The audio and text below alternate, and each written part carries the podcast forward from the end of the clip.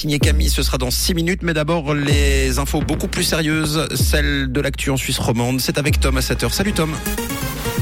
Bonjour Mathieu, bonjour à tous. Au sommaire de ce journal, déjà un an que la guerre a éclaté entre la Russie et l'Ukraine ce vendredi 24 février. Les négociations avancent lentement entre syndicats et conseils d'État vaudois et une journée plutôt pluvieuse pour aujourd'hui. L'Ukraine entre ce vendredi dans sa deuxième année de guerre contre les forces russes, marquant le premier anniversaire d'une invasion dévastatrice qui a coûté la vie à des milliers de civils, mais également tué 100 000 soldats ukrainiens, 200 000 côté russe selon des estimations établies par des services de renseignement occidentaux.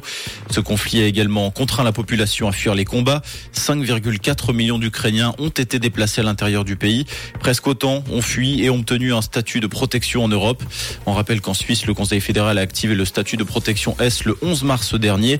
Depuis, c'est près de 78 000 Ukrainiens qui en ont bénéficié avec plus de 1000 arrivées par jour au plus fort de la crise. Plusieurs manifestations sont prévues ce vendredi en Suisse pour commémorer l'événement. Après les manifestations, les négociations, Conseil d'État et syndicats se sont rencontrés hier au sujet de l'indexation des salaires dans la fonction publique vaudoise. Le canton dit avoir entendu les revendications des syndicats, mais il a surtout réaffirmé qu'il n'entendait pas revenir sur l'indexation 2023.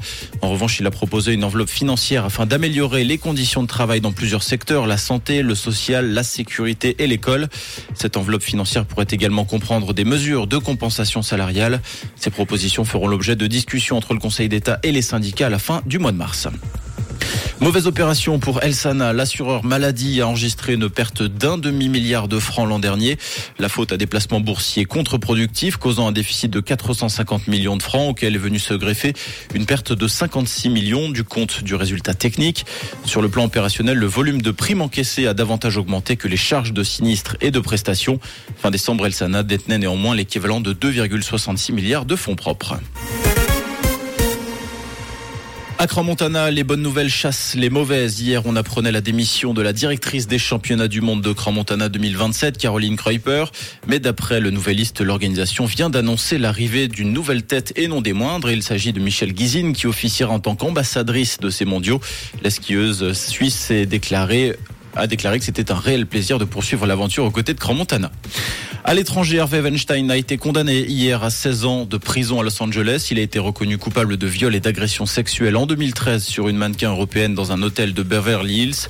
L'ex-producteur d'Hollywood risque de finir ses jours derrière les barreaux car il purge déjà une peine de 23 ans de prison après sa condamnation à New York en 2020 pour des faits similaires et dont il a fait appel.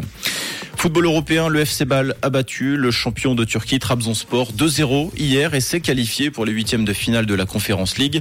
La rencontre a toutefois été émaillée par des violences entre supporters. La police baloise a dû faire usage de balles en caoutchouc après que des groupes de supporters des deux équipes voulaient en venir aux mains. La situation est finalement rentrée dans l'ordre en soirée.